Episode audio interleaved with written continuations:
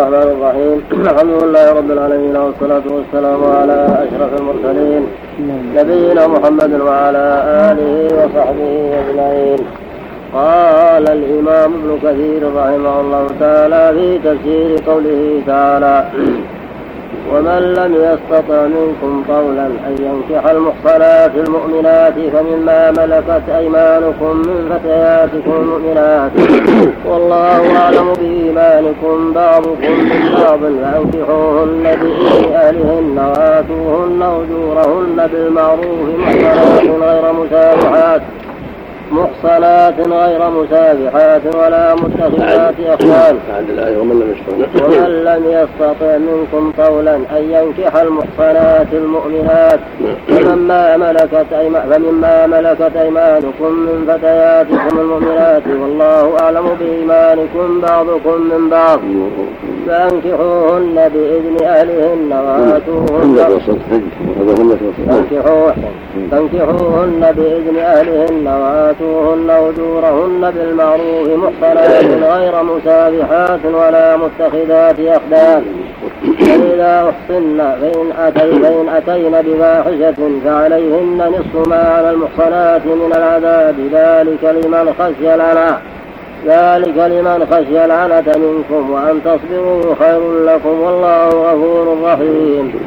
يقول تعالى ومن لم يجد منكم قولا أي سعة وقدرة أن ينكح المحصنات المؤمنات أي الحرائر العفائف وقال ابن وهب أخبرني عبد الجبار عن ربيعة ومن لم يستطع منكم قولا أن ينكح المحصنات قال ربيعة الطول الهوى يعني ينكح الأمة إذا كان هواه فيها. رواه ابن أبي حاتم وابن جرير ثم أخذ يشنع هذا القول ويرده. فما فمما ملكت أيمانكم من فتياتكم المؤمنات؟ أي فتزوجوا من الإيماء المؤمنات اللاتي يملكهن المؤمنون؟ ولهذا قال من فتياتكم المؤمنات. قال قال, ابن عباس وغيره فلينكح من إماء المؤمنين. وكذا قال السدي ومقاتل بن حيان ثم اعترض بقوله والله ثم اعترض. ثم اعترض بقوله والله أعلم بإيمانكم بعضكم من بعض. أي هو العالم بحقائق الأمور وسرائرها وإنما لكم أيها الناس الظاهر من الأمور. ثم قال فانكحوهن بإذن أهلهن. فدل على أن السيد هو ولي أمته لا تزوج إلا بإذنه. وكذلك هو ولي عبده ليس له أن يتزوج بغير إذنه كما جاء في الحديث. أيما عبد تزوج بغير إذن مواليه فهو عاهر أي زان فإن كان مالك الأمة امرأة زوجها من يزوج المرأة بإذنها. لما لما جاء في الحديث لا تزوج المرأة المرأة ولا المرأة نفسها فإن الزانية هي التي تزوج نفسها. وقوله تعالى وآتوهن أجورهن بالمعروف أي وادفعوا مهورهن بالمعروف عن طيب نفس منكم ولا تبخسوا منه شيئا استهانة بهن لكونهن إيماء. لكونهن إيماء مملوكات وقوله تعالى محصنات أي عفائف من عن الزنا لا يتعاطين ولهذا قال غير مسافحات ومن الزوان اللاتي لا يمنعن من أرادهن بالفاحشة. غير مسافحات وهن وهن الزوان اللاتي لا يمنعن من أرادهن بالفاحشة. وقول يعني هذا هو معنى المسافحات وهن اللاتي يشتهرن بالزنا ولا يمنعن من أتى إليهن. وربما جعلنا الرايات على بيوتهن حتى يغران بهذا كان في الجاهلية هكذا. وأما ذوات الأخدان فهن الزوال مع أشخاص معينين مع خواص الناس لا مع العموم الله جل وعلا يبين لعباده أن من عجز عن الطول وهو المهر الحرائر فلا حرج عليه يتزوج الأمة المؤمنه العفيفه حتى يعف نفسه ويعف أهله بطريقة الزواج بالإماء إذا خشي العنى يعني إذا خشي الفاحشة والوقوع في الزنا تزوج الإمام هذان شرطان لنكاح الأمة. أحدهما عجزه عن ظهور الحرائق والطول والثاني خوف العنة على نفسه إذا لم يتزوج أن يقع فيما حرم الله. وشرط ثالث أن يكون حرائر عفيفات أن يكن عفيفات لا لا مسارحات عجزه عن الطول خوف العنت وأن تكون الأمة عفيفة لا مسافحة ولا ولا ذات خدمة. نسأل الله السلامة. نعم. حطينا آيات ما قرأنا حول الحلال وأبنائكم الذين من الأصباط نعم. نعم.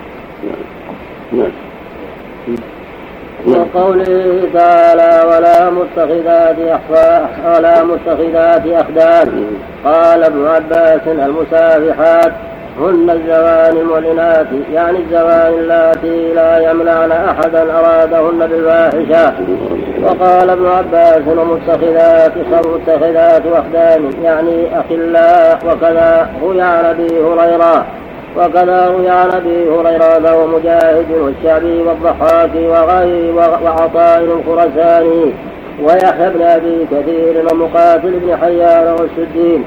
قالوا أخلاء وقال الحسن البصري عن الصديق وقال الضحاك أيضا ولا متخذات أخدان ذات الخليل الواحد المقر به. نهى الله عن ذلك. يعني تزويجها ما دامت كذلك. وقوله تعالى فإذا أحصن فإن أتين بفاحشة فعليهن فعليهن نصف ما على المحصنات من العذاب. اختلف القراء في أحصن فقرأ بعضهم بضم الهمزة وكسر الصاد. مبني لما يسمى فاعله مبني لما لم يسمى فاعله. وقرئ بفتح الهمزة وقرئ بفتح الهمزة والصاد. ففعل فعل لازم ثم قيل معنى القراءتين واحد. واختلفوا فيه على قولين أحدهما أن المراد بالإحصار ها هنا الإسلام. روى روي ذلك عن عبد الله بن مسعود وابن عمر وأنس والأسود بن يزيد وزيد بن حبيب وسعيد بن جبير وعطاء وإبراهيم النخعي والشعبي والسدي وروى نحوه الزهري عن عمر بن الخطاب وهو منقطع. وهذا هو القول الذي نص عليه الشافعي في رواية الربيع. قال وإنما قلنا ذلك استدلالا بالسنة وإجماع أكثر أهل العلم. وقد روى أبي حاتم في ذلك حديثا مرفوعا. قال حد قال حد قال حدثنا علي بن حسين. قال حدثنا علي بن حسين بن جنيد. حدثنا أحمد بن عبد الرحمن بن عبد الله. حدثنا أبي عن أبيه عن أبي حمزة عن جابر. عن رجل عن أبي عبد الرحمن عن علي بن أبي طالب. وعن رجل وعن جابر عن رجل. وعن وعن رجل.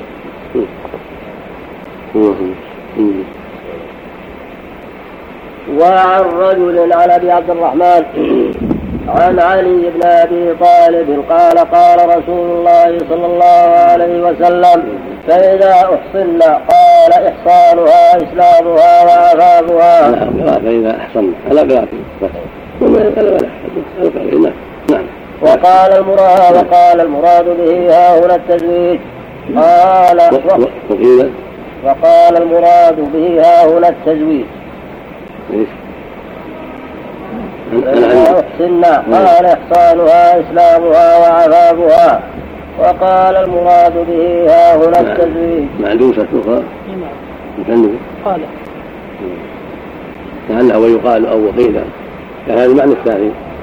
المعنى الأول إسلامها. والمعنى الثاني تزوجها نعم. لعله ويقال أو وقيل نعم. هنا وقع. وقع. نعم. نعم. وقال إشارة نعم. هذا وقال وقال, وقال علي وقال علي أجلدوهن ثم قال ابن أبي وقال وقال المراد وقال المراد. قال إحصانها إسلامها وعفافها وقال المراد به ها هنا التزويج. قال وقال علي وقال علي أجلدوهن. ثم قال ابن أبي حاتم وهو حديث منكر. قلت وفي إسناده ضعف وفيه من لم يسمى ومثله لا تقوم به حجة. وقال القاسم وقاسم وسالم إحصانها إسلامها وعفافها. وقيل المراد به ها هنا التزويج وهو قول ابن عباس ومجاهد وعكرمة وطاووس وسعيد بن جبير والحسن وقتادة وغيرهم. ونقله أبو علي الطبري في كتابه الإيضاح عن عن الشافعي فيما رواه أبو الحكم فيما رواه أبو الحكم بن عبد الحكم عنه.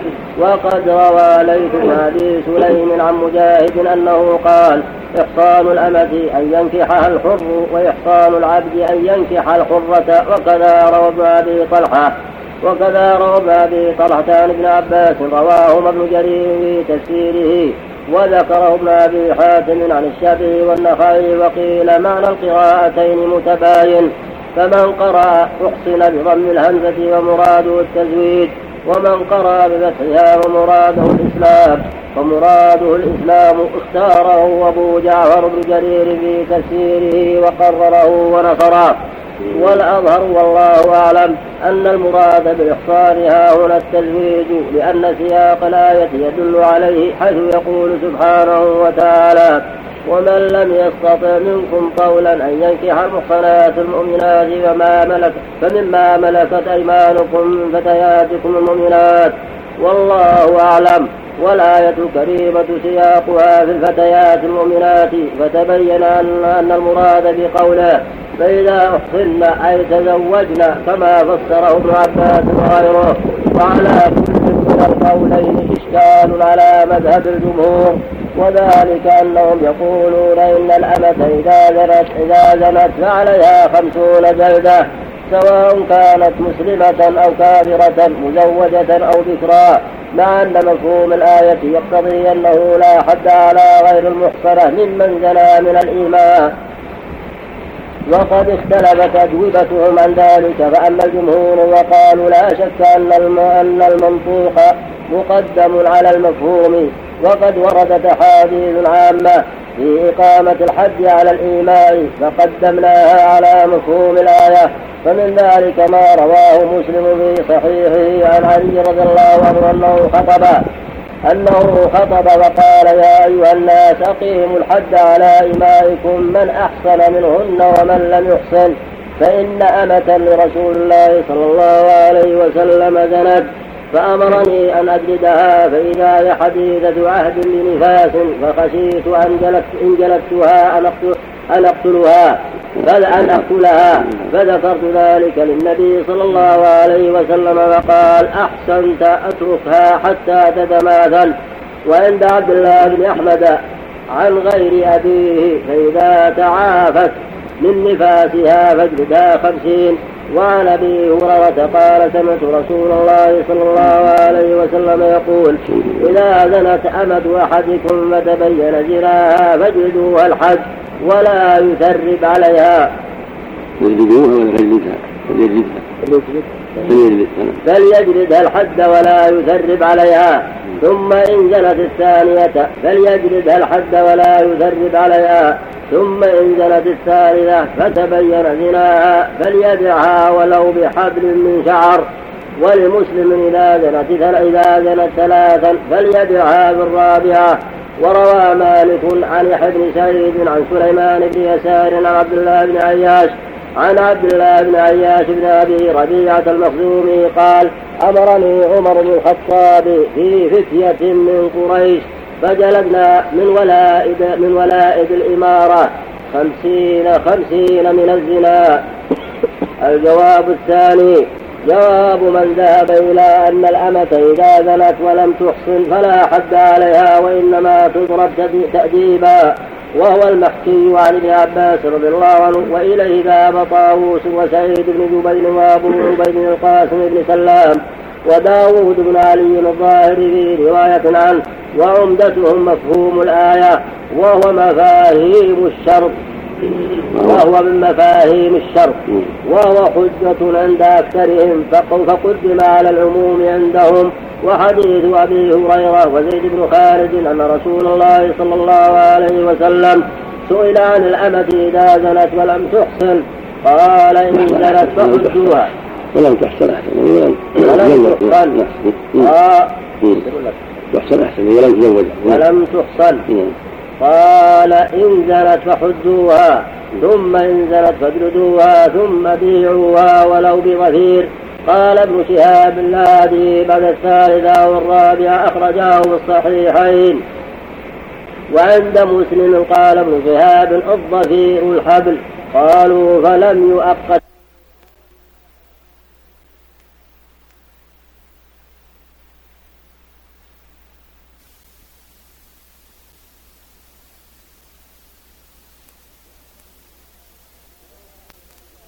جواب من ذهب إلى أن الأمة إذا زنت ولم تحصن فلا حد عليها وإنما تضرب تأديبا. وهو المحكي عن ابن عباس رضي الله عنه وإليه ذهب طاووس وسعيد بن جبير وأبو عبيد القاسم بن سلام وداوود بن علي الظاهري في رواية عنه وعمدتهم مفهوم الآية وهو مفاهيم الشرط. وهو من مفاهيم الشرط وهو حجة عند أكثرهم فقدم على العموم عندهم. وحديث أبي هريرة وزيد بن خالد أن رسول الله صلى الله عليه وسلم سئل عن الأمة إذا زنت ولم تحسن قال إن زنت فحدوها ولم تحسن أحسن ولم تحسن أحسن ولم تزوج. ولم تحسن قال إن زنت فحدوها ثم إن زنت فاجلدوها ثم بيعوها ولو بظفير قال ابن شهاب الذي بعد الثالثة والرابعة أخرجاه في الصحيحين. وعند مسلم قال ابن شهاب الضفير الحبل. قالوا فلم يؤقت فيه عدد كما أقت بالمحصنات وكما أقت في القرآن بنصف ما على المحصنات ووجب الجمع بين الآية والحديث بذلك والله أعلم. وأصرح من ذلك ما رواه سعيد بن منصور عن سفيان عن مسعر عن عمرو بن مرة عن سعيد بن جبير عن ابن عباس. قال قال رسول الله صلى الله عليه وسلم ليس على أمة حد حتى تحصن يعني تزوج.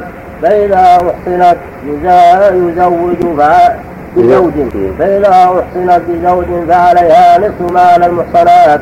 وقد روى ابن خزيمة عن عبد الله بن عمر أن ابن عمر ابن عن عبد الله بن عمران العابدي عن سفيان به مرفوعا.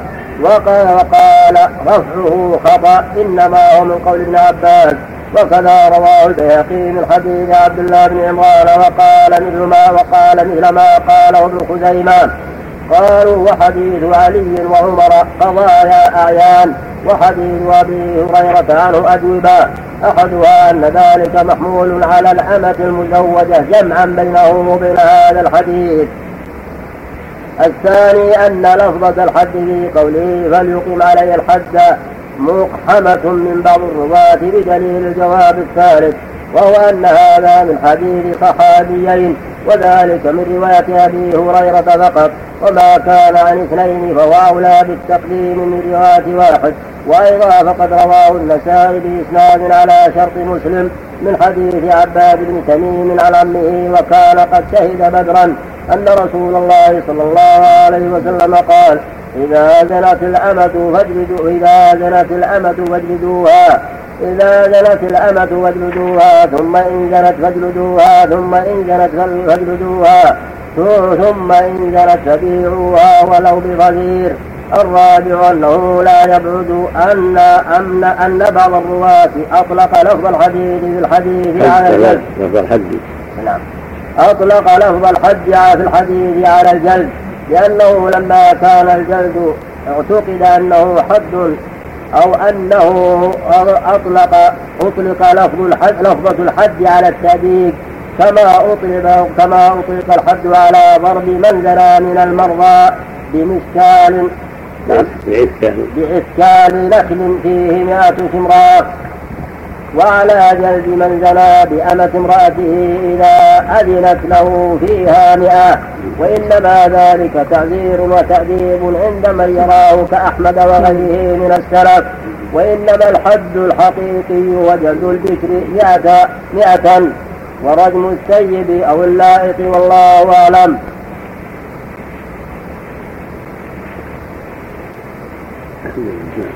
وقد روى ابن ماجه وابن جرير في تفسيره حدثنا الصواب في هذا أن الأمة تجلد نصف الحد. خمسين جلدة مطلقة محصنة غير محصنة لأن الأحاديث الصحيحة واضحة في ذلك. والقرآن وضح المحصنة وأنها تجلد نصف العذاب وهو خمسون جلدة وجاءت السنة بأن غير محصنة كذلك. ولهذا في الحديث السابق حديث الرائفة ولم تحصن. فجدوها في الأضعاف فجدوها حد ولا يكذب عليها. والحد هو المعروف خمسون جلدة هذا حدها. والصواب هو ما دلت عليه الأحاديث الصحيحة وهو أنها تجلد وهكذا العبد يجلد خمسين جلدة مطلقا.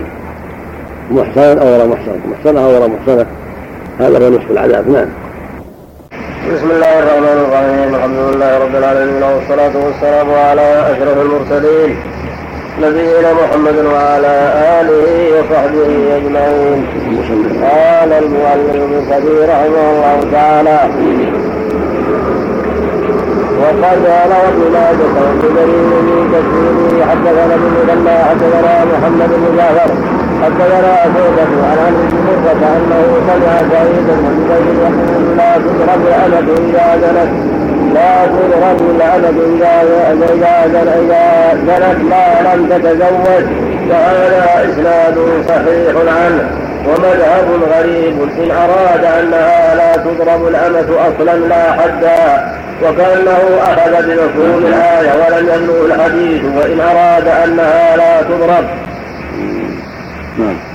وإن أراد أنها لا تضرب حتى ولا ينفي ضربها تأديبا فهو كقول ابن عباس رضي الله عنه ومن تبعه في ذلك والله أعلم.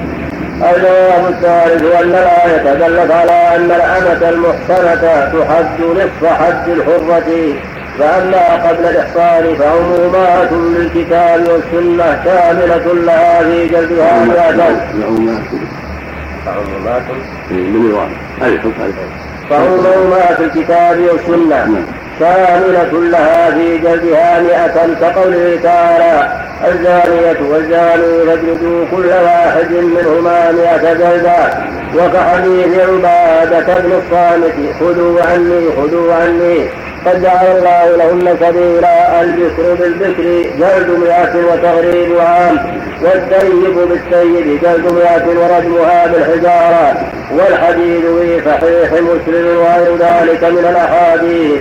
وهذا القول هو المشهور عن داود بن علي الظاهري وهو في غاية الضعف لأن الله تعالى إذا كان أمر بجلد المحصنة من الإيماء بنصف ما على الحرة من العذاب وهو خمسون جلدة فكيف يكون حكمها قبل الإحصان؟ أشد منه بعد الإحصان. والقاعدة الشرعية في ذلك عكس ما قال وهذا الشارع عليه السلام سأله أصحابه عن الأمة إذا زنت ولم تحصن. فقال اجلدوها ولم يقل بها فلو كان حكمها كما زعم داود لوجب بيان ذلك لهم لأنهم إنما سألوا عن ذلك لعدم بيان حكم جلد جلد المئة. بعد الإحصان في الإيمان وإلا فما الفائدة في قولهم ولم تحصن لعدم الفرق بينهما. لو لم تكن الآية نزلت لكان لما لكان لما علموا. لما لما علموا أحد أحد الحكمين. ولو كان الآية نزلت. ولو كانت وإلا فما الفائدة في قولهم ولم تحصن لعدم الفرق بينهما لو لم تكن الآية نزلت. لكن لما علموا لكن لكن لما لكن لما علموا أحدا أحد الحكمين سألوا عن الآخر فبينه لهم كما في الصحيحين كما في الصحيحين أنهم لما سألوه عن الصلاة عليه فذكرها لهم ثم قال السلام ما قد علمتم؟ وفي لفظ كما علمتم كما يصلح يصلح لكن أو كما قد علمتم وفي لفظ لما أنزل الله قوله يا أيها الذين آمنوا صلوا عليه وسلموا تسليما. قالوا هذا السلام عليك. قد عرفناه وكيف الصلاة عليك. وذكر الحديث وهكذا هذا السؤال. الجواب الرابع عن الصواب المسجد كما تقدم. الصواب ان الأنا توجد نصف حد الحرة مطلقا. محسنة أو غير محسنة فالمحسنة بنص الكتاب العزيز غير محسنة بنص السنة. فإنهم سألوا عن عنها إذا لم تحسن فقال فيجيها الحد والحد هو المعروف نصف على المحسنات وهو خمسون نعم. الجواب الرابع عن مفهوم الآية جواب أبي ثور وهو أغرب من قول داود من وجوه وذلك أنه يقول فإذا أحصن فإن عليهن نصف ما على المحصنات من المزوجات من المزوجات الرجل وهو لا يتناصف فيجب أن ترجم الأمة المحصنة إذا زنت وأما قبل الإحصان فيجب فيجب جلدها خمسين. فأخطأ في فهم الآية وقال فالجمهور بالحكم بل قد قال أبو عبد الله الشافعي رحمه الله ولم يختلف المسلمون في أن لا ردنا على مملوك بالزنا وذلك لأن الآية دلت على أن عليهن نصف ما للمحصنات من العذاب والألف واللام في المحصنات للعهد وهن المحصنات المذكورات في أول الآية. ومن لم يستطع منكم قولا أن ينكح المحصنات المؤمنات والمراد بهن الحرائر فقط من غير تعرض للتزويج بحرة وقوله نصف ما على المحصنات من العذاب تدل على أن المراد من العذاب الذي يمكن تبعيده وهو الجلد للرجل. والله أعلم. وقد روى أحمد حديثا في رد مذهب أبي ثور من رواية الحسن بن سعيد عن أبيه أن أن خديجة قد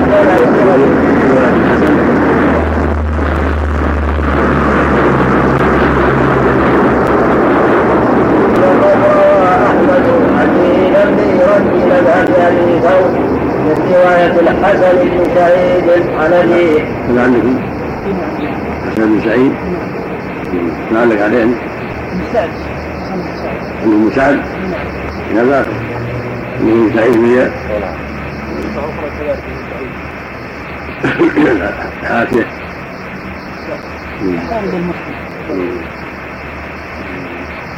نعم وذهب ابو ثور من روايه الحسن وروى الامام مسلم نعم. وقد روى أحمد حديثا في رد مذهب أبي ثور من رواية نعم.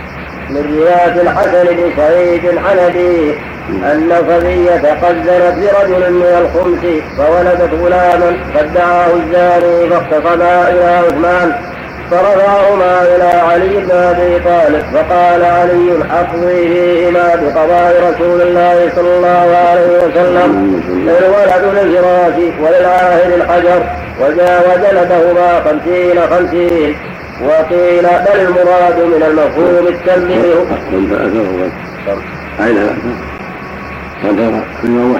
وقد روى أحمد. الحسن بن سعيد الحسن بن سعيد هذا الحسن بن سعيد الحسن بن سعد بن معبد الهاشمي. بن معبد. نعم الهاشمي مولاهم الكوفي ثقة من الرابعة. البخاري في الأدب ومسلم وأبو داود والنسائي وابن ماجه بن سعيد لا ما هو موجود. حسن بن سعد بن معبد نعم الهاشمي بن سعد بن معبد نعم. وقد روى أحمد. حديثا فيه رد مذهب أبي ثور من رواية الحسن بن سعيد عن ابيه أن صبيه قد زنت برجل من الخمس فولدت غلاما فادعاه الزاني فاختصما إلى عثمان. فرفعهما إلى علي بن أبي طالب فقال علي اقضي فيهما بقضاء رسول الله صلى الله عليه وسلم الولد للفراش وللعاهل الحجر وجلدهما خمسين خمسين وقيل بل المراد من صفية ولا صفية. نعم وعنده صفية.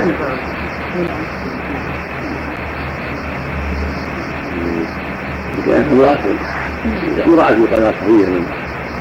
من الإمام من الإمام الخمس يعني نعم نعم. سعد بن معبد الهاشمي مولى الحسن بن علي مقبول من الثالث. ابن مالك. يقول الحسن الهاشمي سعد بن معبد. سعد بن معبد الهاشمي. مولى الحسن بن علي. مقبول من الثالثة ابن ماجه. الظاهر هو هذا. ما دام في الحسن بن سعيد يقول لا الحسن لكن يراجع المسند الحسن عن أبيه عمن الحسن بن سعد عن أبيه عمن عن خلق بس. اللهم. خمس. لعل الخمس نعم. كلهم نعم من الخمس نعم. كلهم علينا نعم. لهذا جلد جلد خمسين خمسين. نعم. إلا عليه خمسين خمسين لأنه أبن كل الجمالين نعم. الغنيمة نعم. الفرد غنيمة نعم. وقيل بل المراد على سعيد حتى يراجع المسلم نعم. نعم وقيل بل المراد من المفروض التنبيه بالأعلى على الأدنى أي أن الإماء على النصف من الحرائر للحج وإن كن محصنات وليس عليهن رجم أصلا لا قبل النكاح ولا بعده وإنما عليهن الجلد وإنما عليهن الجلد بالحالين في السنة. قال ذلك صاحب الإصحاح وذكر هذا عن الشافعي فيما رواه ابن عبد الحكيم. نعم. فيما رواه ابن عبد الحكم وقد ذكر البيهقي في كتاب السنن والآثار عنه وهو بعيد من لفظ الآية لأننا إنما استفدنا توصيل الحج من الآية لا من سواها فكيف يفهم من التنصيب فيما عداها وقال بل أريد بأنها في حال الإحصان لا يقيم الحد عليها إلا الإمام ولا يجوز لسيدها إقامة الحج عليها والحالة هذا وهو قول في وهو قول في مذهب أحمد رحمه الله. فأما قبل الإحصان فله ذلك والحج في كلا الموضعين نصف حج الحرة وهذا أيضا بعيد لأنه ليس في الآية ما يدل عليه ولولا هذه لم لم ندر ما حكم الإيماء. الإماء الإماء غير الإماء ولولا هذه لم ندر ما حكم الإماء في التوصيف ولوجب دخولهن في عموم الآية في تكميل الحج بها أو ردمهن كما ثبت بالدليل عليه.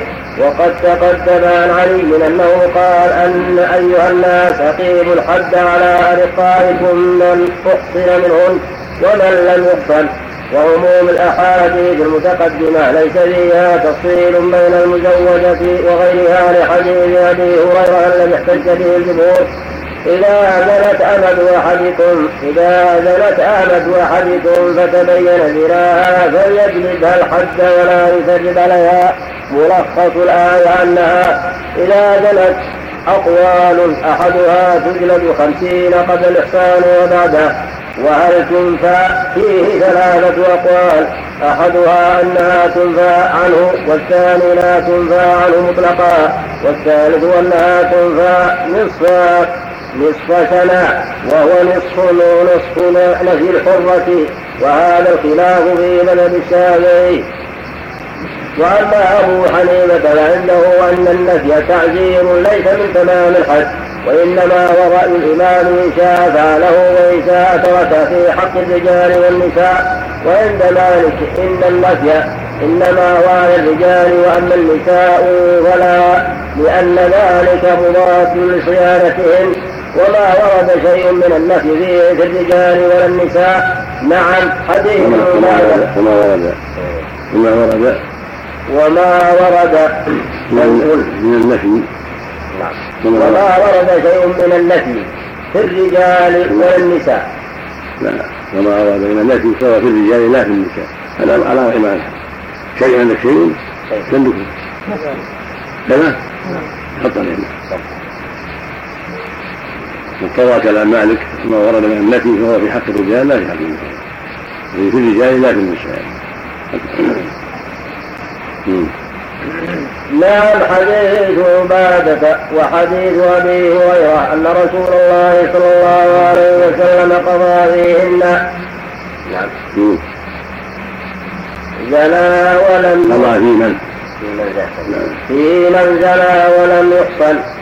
بنفي عام وبإقامة الحج عليه رواه البخاري. وذلك مخصوص بالمعنى وهو أن المقصود من النفي الصون وذلك مقصود في نفي النساء والله أعلم. والثاني أن الأمة إذا زنت تجلد خمسين بدل الإحصان وتضرب تأديبا غير محدود بعدد محصول وقد تقدم ما رواه ابن جرير عن سعيد بن جبير أنها لا تضرب قبل الإحصان وإن أراد نفيه ويكون مذهبا مذهبا بالتأويل. وإلا فهو كما وإلا فهو وإلا فهو كالقول الثاني. القول الآخر أنها تجلد قبل الإحصان مئة وبعده خمسين كما هو مشهور عن داود وهو أضعف. وهو أضعف الأقوال أنها تجلد قبل الإحصان خمسين وترجم بعده وهو قول أبي وأضعف وهو أضعف الأقوال. أنها تجلد قبل الإحصان خمسين. وأضعف الأقوال لأن ساكن شيء الثالث. وأضعف الأقوال. الثالث. الثالث. الثاني. الثالث. القول الآخر. إيه. أنها تجلد قبل الإحصان مئة وبعده خمسين كما هو مشهور؟ نعم عن داود عن وهو أضعف الأقوال. وأضعف وهو منع أضعف الأوقات ولا بثمن أضعف الأقوال أنها تجلد قدر الإحصان خمسين وترجم بعده وهو قول أبي ثور وهو ضعيف أيضا والله سبحانه وتعالى أعلم. بعد هو ضعيف بعد الكلام له صحيح. وهو أضعف الأقوال. يقول داود يعني. وهو أضعف الأقوال. يقول داود يعني. نعم. بس بعد وهو أضعف الأقوال؟ وهو أضعف الأقوال أنها تجلد وهو أضعف الأقوال. كم الكلام وهو أضعف الأقوال كم نعم.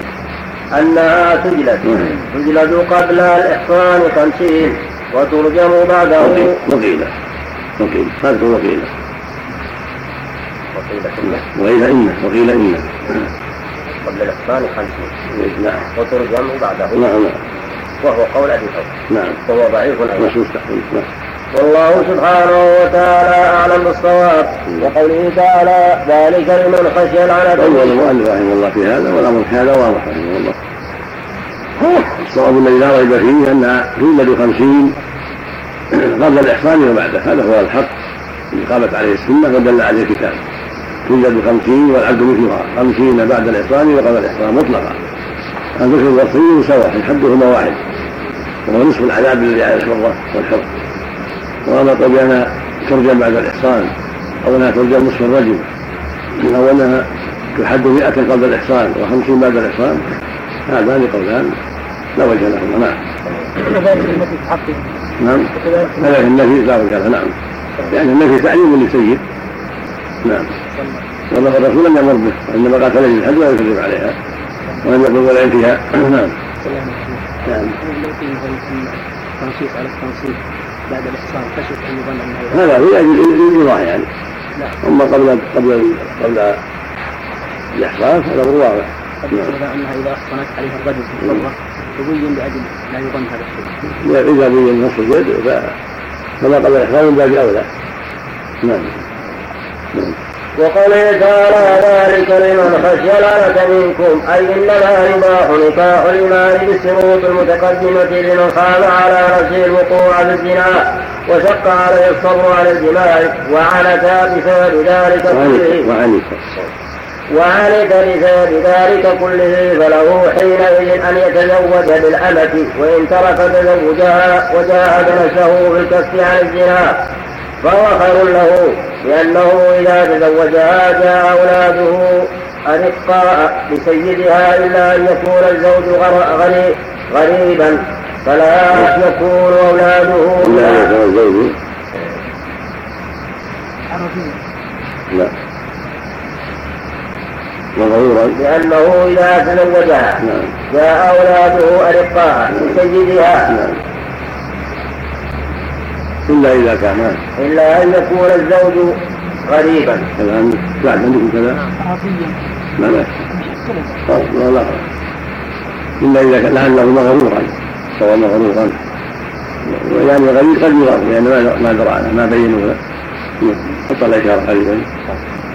إذا غرور يعني قال حرة ثم قال انها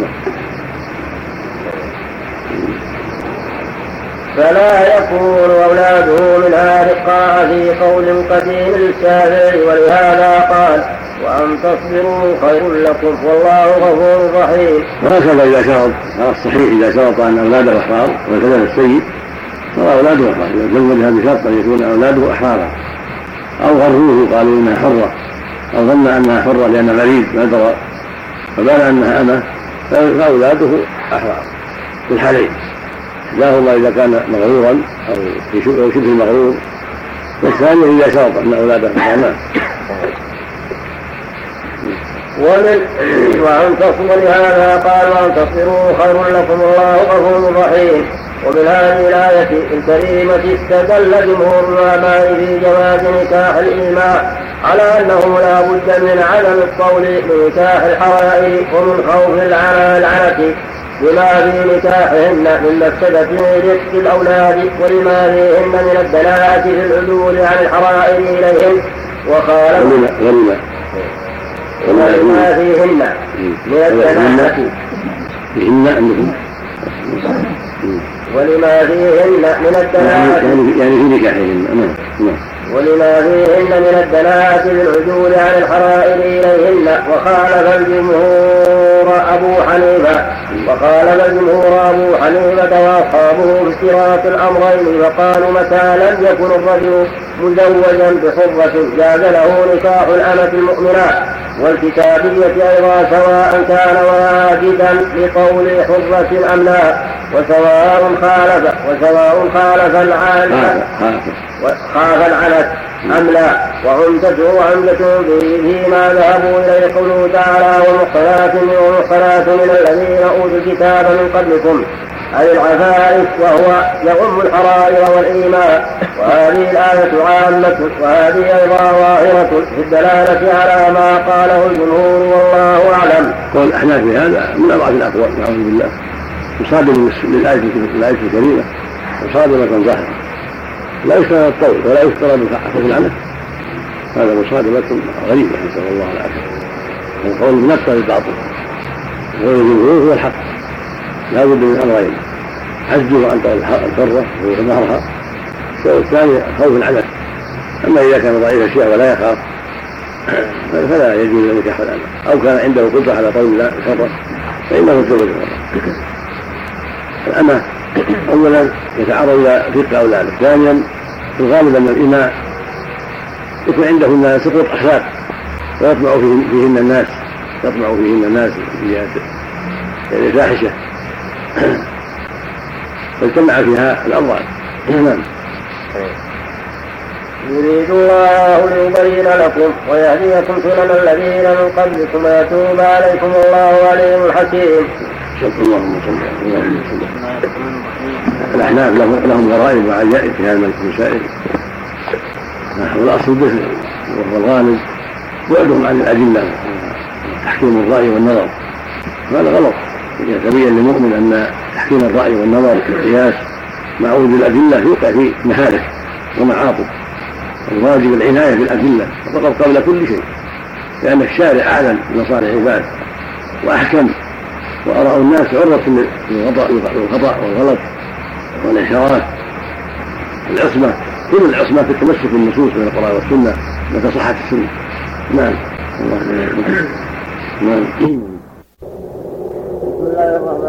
الرحيم.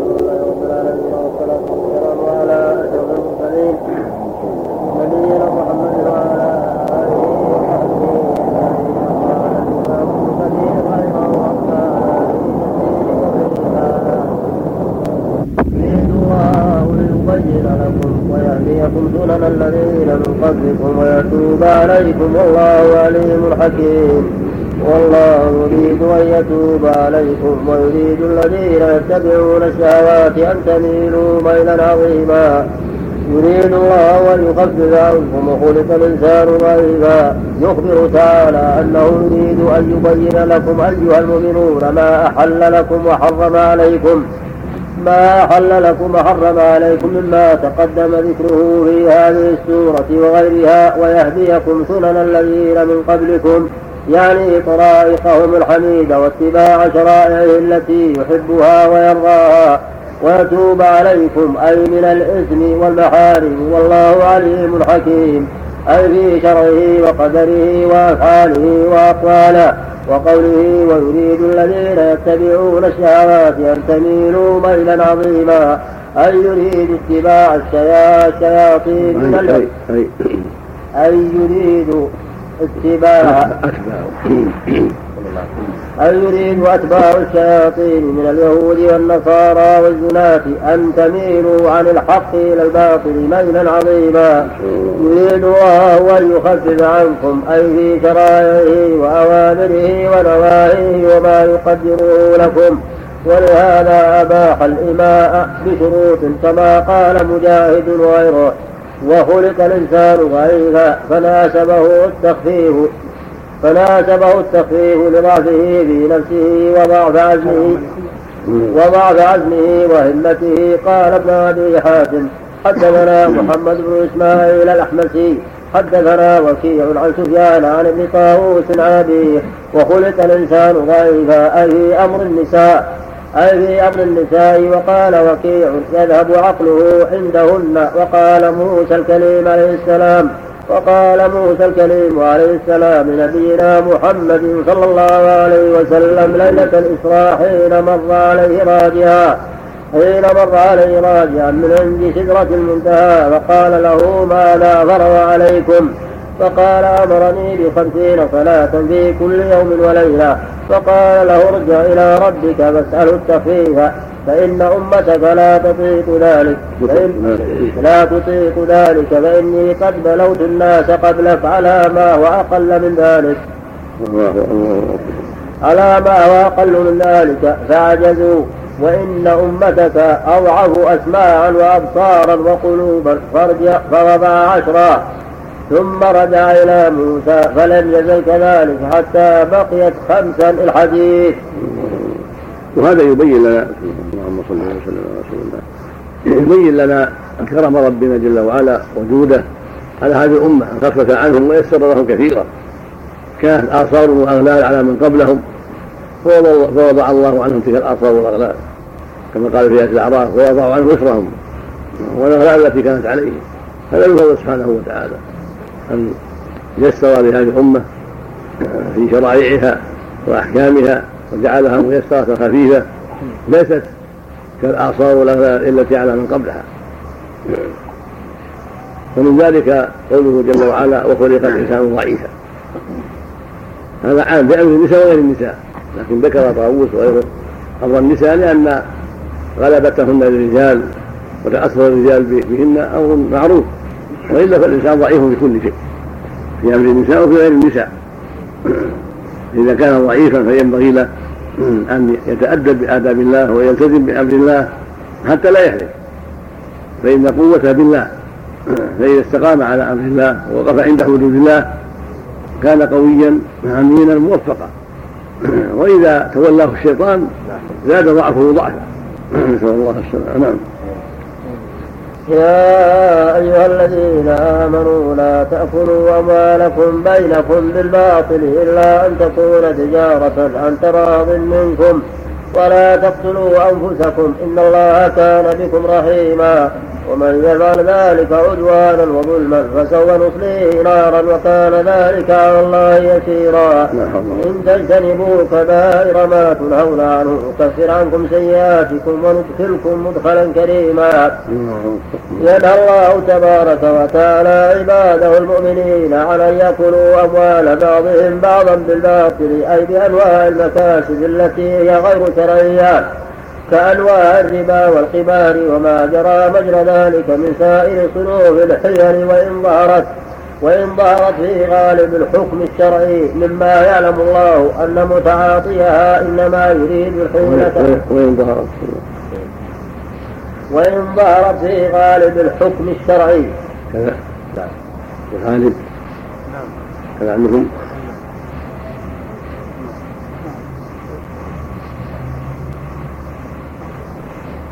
يعني في غالب مظاهرها في غالب مظاهرها. يكون غالب احسن عليك وإلا لعل في قالب هذا أظهر.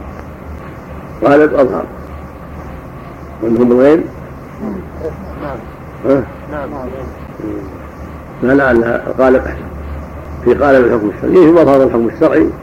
والباطل حيلة. الباطل حيلة. الباطل من حيل الربا. ويتحيلون عليها بالعينة وغير العينة. والحقيقة أنها مكاتب خبيثة. أكلوها بالباطل. نعم. وإن ظهرت في قالب الحكم الشرعي مما يعلم الله أن متعاطيها إنما يريد الحيلة على الربا.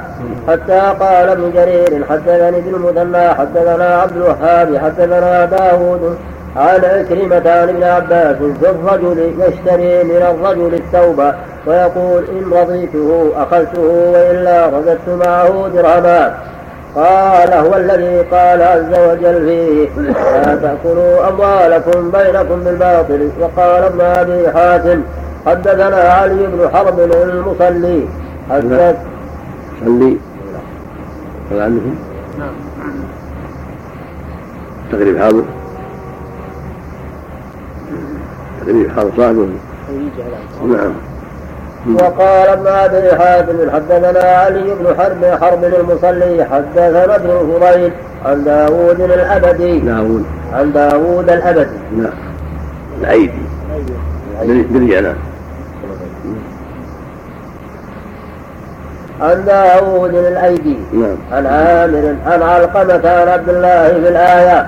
قال إنها إنها محكمة ما نسخت ولا تنسخ إلى يوم القيامة.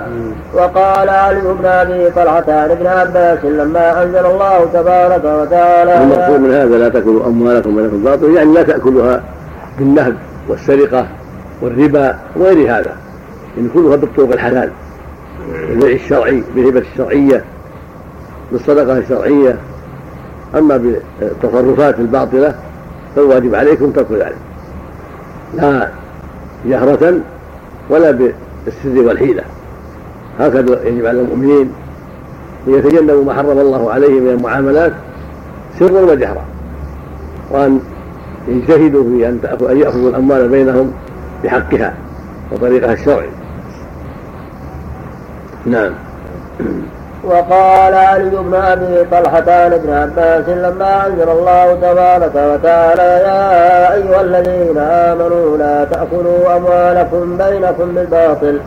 قال المسلمون إن الله قد نهانا أن نأكل أموالنا بيننا بالباطل والطعام هو أفضل أموالنا فلا يحل لأحد منا أن يأكل عند أحد فكيف للناس؟ فأنزل الله بعد ذلك. ليس على الأعمى حرج.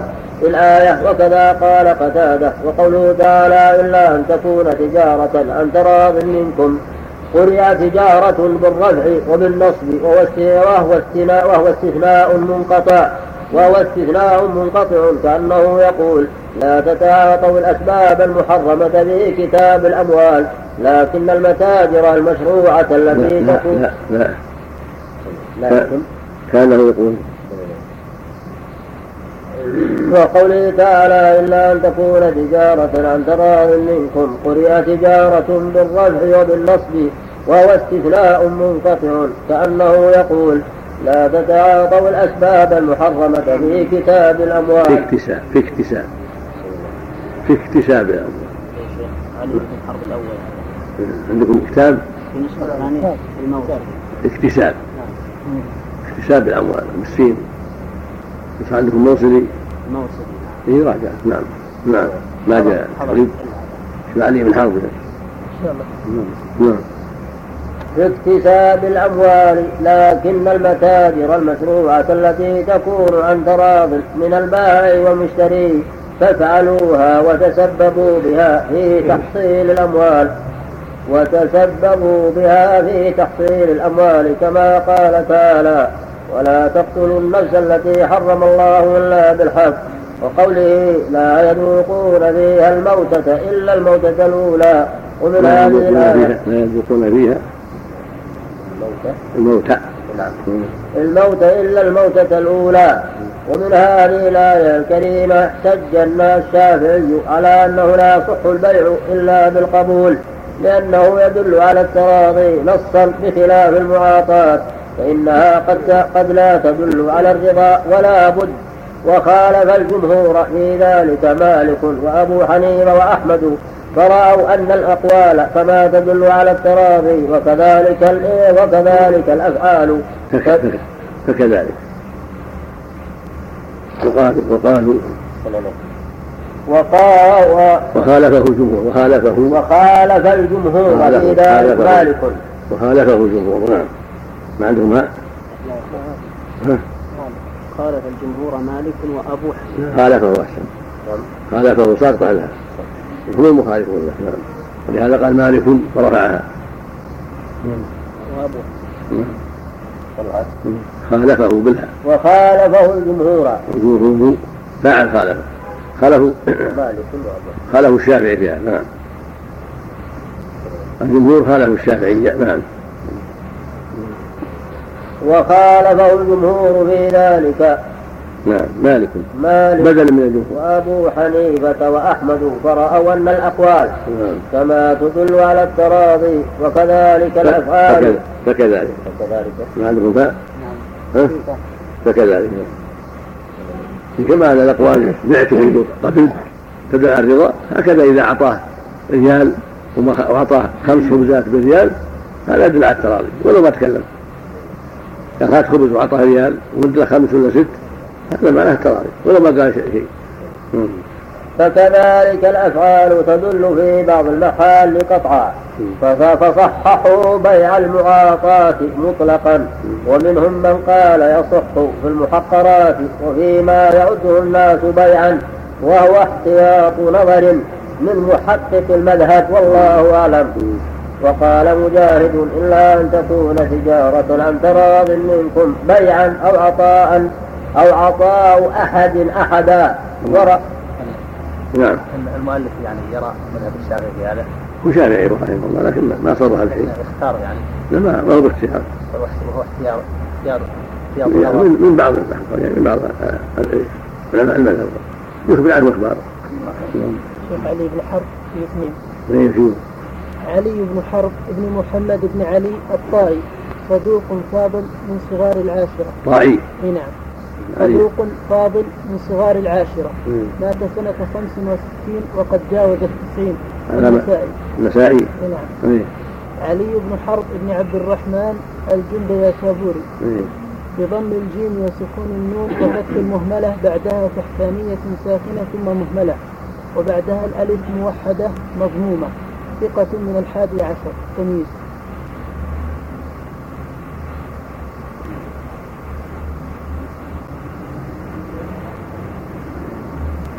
وهم لا هذا ولا هذا. الأقطاع ولا الدم والشام وعند عندها المصلي حطيت عليه علامة المصلي نعم. حط عليه علامة المصلي وعدا بالتحريم نعم. في حاشية على النسخة الأخرى إيه. تقول المصلي في المخطوط. الموصلي وفي المخطوطة المصلي والمثبت عن الجرح هذا أقرب. الموصلي أقرب. الموصلي الموصلي أقرب.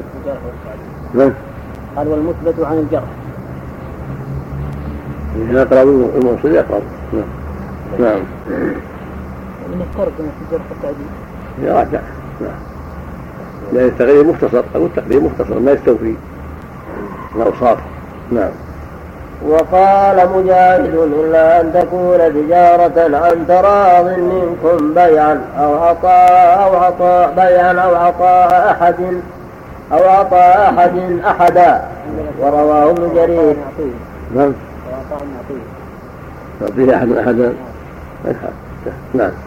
رواه ابن جرير ثم قال وحدثنا وكيع حدثنا أبي عن القاسم. عن سليمان الجعفي عن أبيه عن ميمون بن مهران قال قال رسول الله صلى الله عليه وسلم البيع عن تراض والخيار بعد الصفقة ولا يحل لمسلم أن يضر مسلما. هذا حديث مرسل.